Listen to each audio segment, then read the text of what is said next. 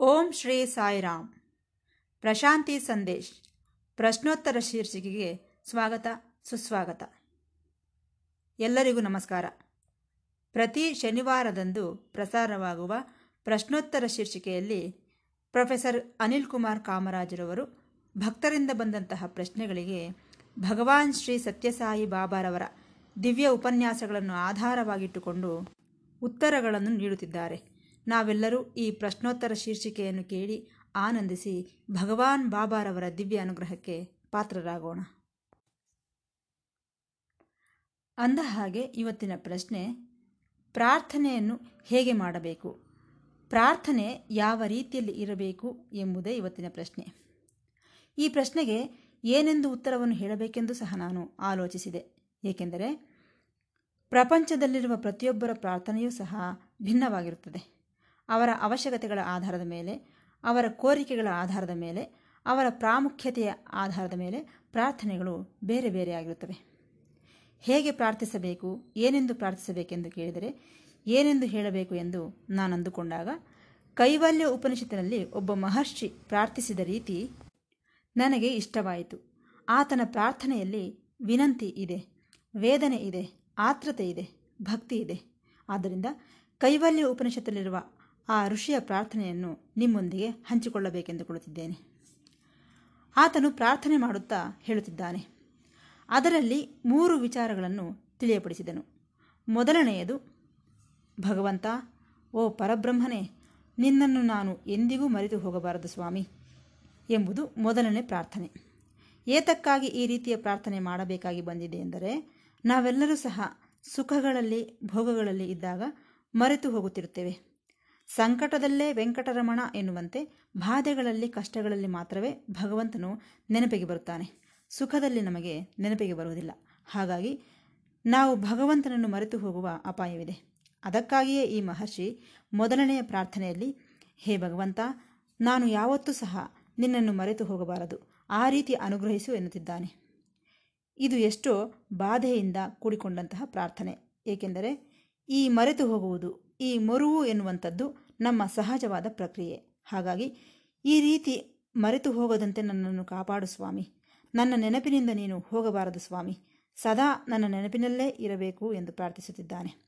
ನನ್ನ ಕೈ ಬಿಡಬೇಡ ಸ್ವಾಮಿ. ಏಕೆಂದರೆ ಯಾವ ಕಾರಣದಿಂದಲೋ ನನ್ನ ಕೈ ಬಿಟ್ಟೆ ಎಂದರೆ ನಾನು ನಿನ್ನಿಂದ ದೂರವಾಗಿ ಬಿಡುತ್ತೇನೆ ಸ್ವಾಮಿ.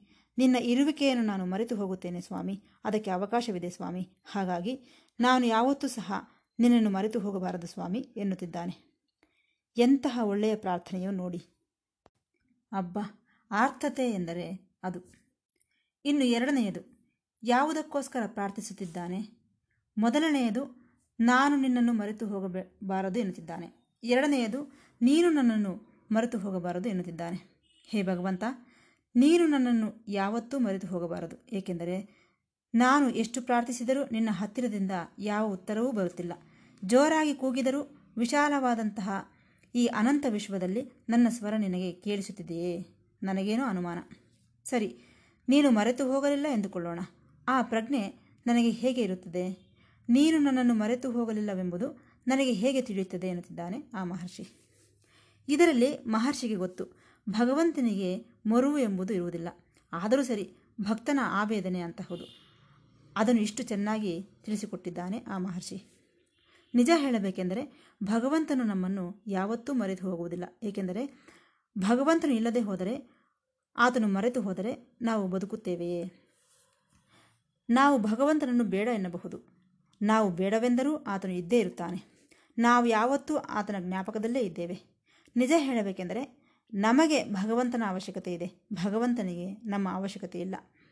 ನಾವು ಹುಟ್ಟುವ ಮೊದಲು ಇದ್ದಾನೆ, ನಾವು ಹೋದ ಮೇಲೆಯೂ ಇರುತ್ತಾನೆ ಆತನು. ನಾವು ಎಷ್ಟು ಮಾತ್ರ ಆತನ ಮುಂದೆ. ಹಾಗಾಗಿ ಭಗವಂತನ ಅವಶ್ಯಕತೆ ನಮಗೆಷ್ಟೋ ಇದೆ. ಆದ್ದರಿಂದಲೇ, ಸ್ವಾಮಿ, ನೀನು ಯಾವತ್ತೂ ನನ್ನನ್ನು ಮರೆತು ಹೋಗಬೇಡ. ಮತ್ತೊಂದು ವಿಚಾರ. ನೀನಿಲ್ಲದೆ ಹೋದರೆ ನಾನು ಒಂದು ಕ್ಷಣವೂ ಇರಲಾರೆ ಎಂಬುದು ನನಗೆ ಗೊತ್ತು. ಈ ಕ್ಷಣದಲ್ಲೇ ನಾನು ಅದೃಶ್ಯವಾಗಿ ಬಿಡುತ್ತೇನೆ ನೀನೇನಾದರೂ ನನ್ನನ್ನು ಮರೆತು ಹೋದರೆ. ಆದ್ದರಿಂದ, ಸ್ವಾಮಿ, ನನ್ನನ್ನು ಮರೆತು ಹೋಗಬೇಡ. ಅಲ್ಲಿಯವರೆಗೆ ಏತಕ್ಕೆ ಸಮುದ್ರ ಅಲೆಯನ್ನು ಮರೆತು ಹೋಗುತ್ತದೆಯೇ? ಹಾಗೇನಾದರೂ ಆದರೆ ಆ ಅಲೆ ಬದುಕುವುದು ಹೇಗೆ? ಆ ಅಲೆ ನಿಲ್ಲುವುದು ಹೇಗೆ?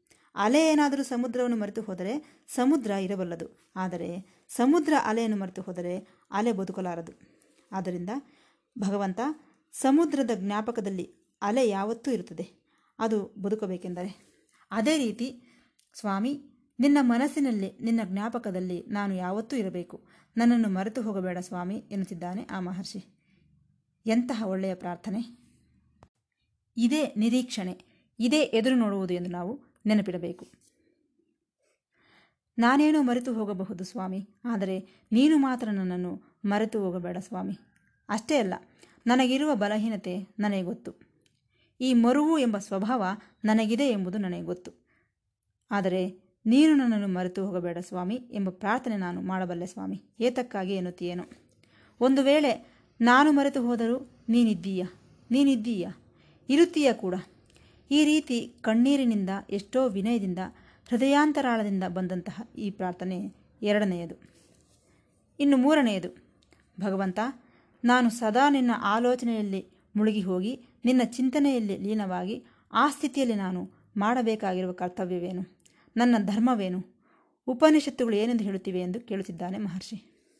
ಉಪನಿಷತ್ತುಗಳು, ಋಷಿಗಳು ಯಾವ ಧರ್ಮದ ಬಗ್ಗೆಯೂ ಹೇಳುವುದಿಲ್ಲ.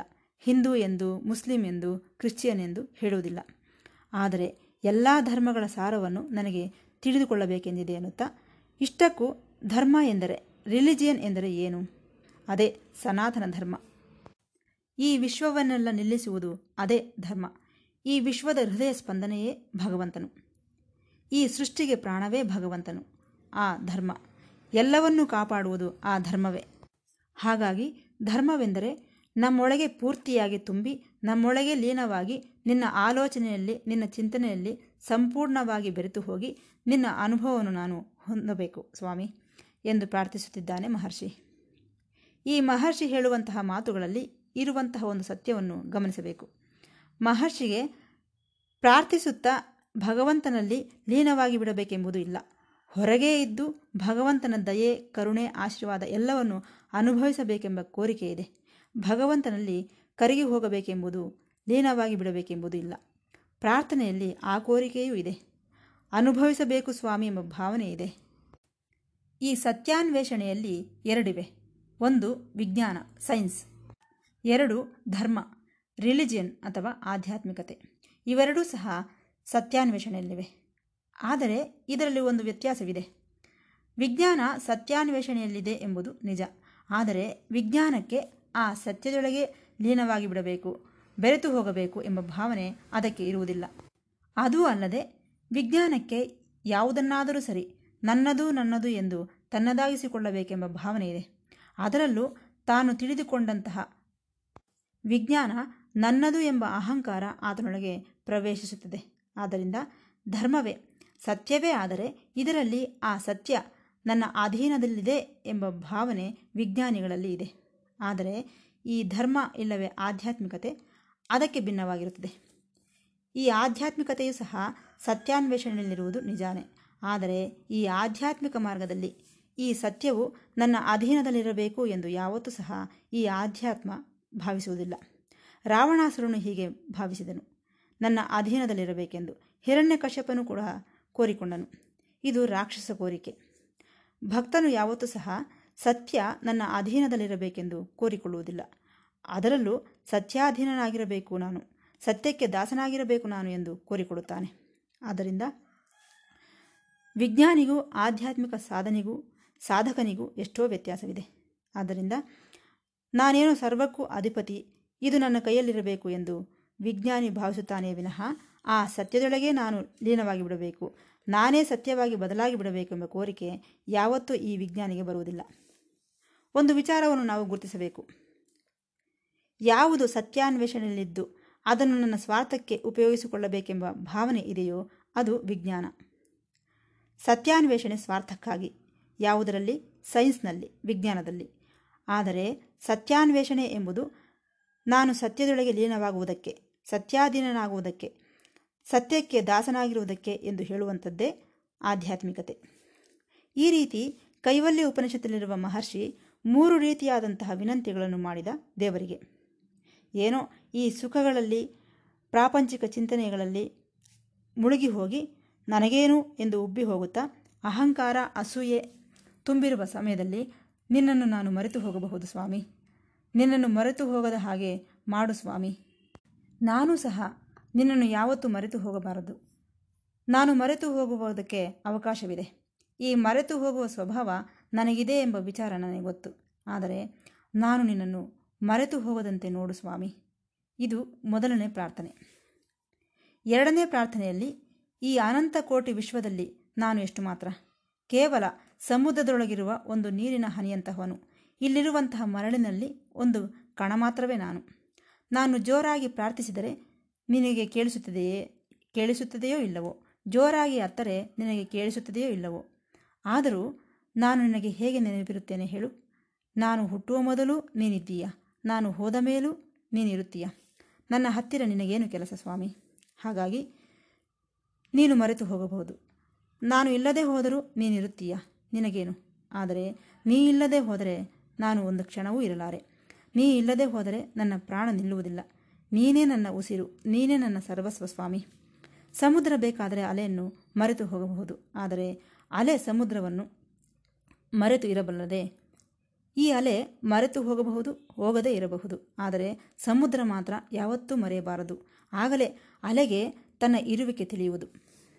ಸ್ವಾಮಿ, ನಿನ್ನ ದೃಷ್ಟಿಯಲ್ಲಿದ್ದಾಗಲೇ ನನ್ನ ಜೀವನಕ್ಕೆ ಪ್ರಜ್ಞೆ ಎಂಬುದು ಇರುವುದು ಸ್ವಾಮಿ. ಎಂದು ಪ್ರಾರ್ಥಿಸುತ್ತಿದ್ದಾನೆ.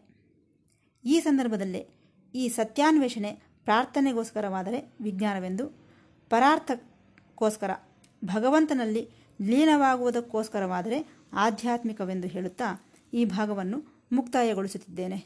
ಮತ್ತೆ ಭೇಟಿಯಾಗೋಣ. ಸಾಯಿರಾಮ್.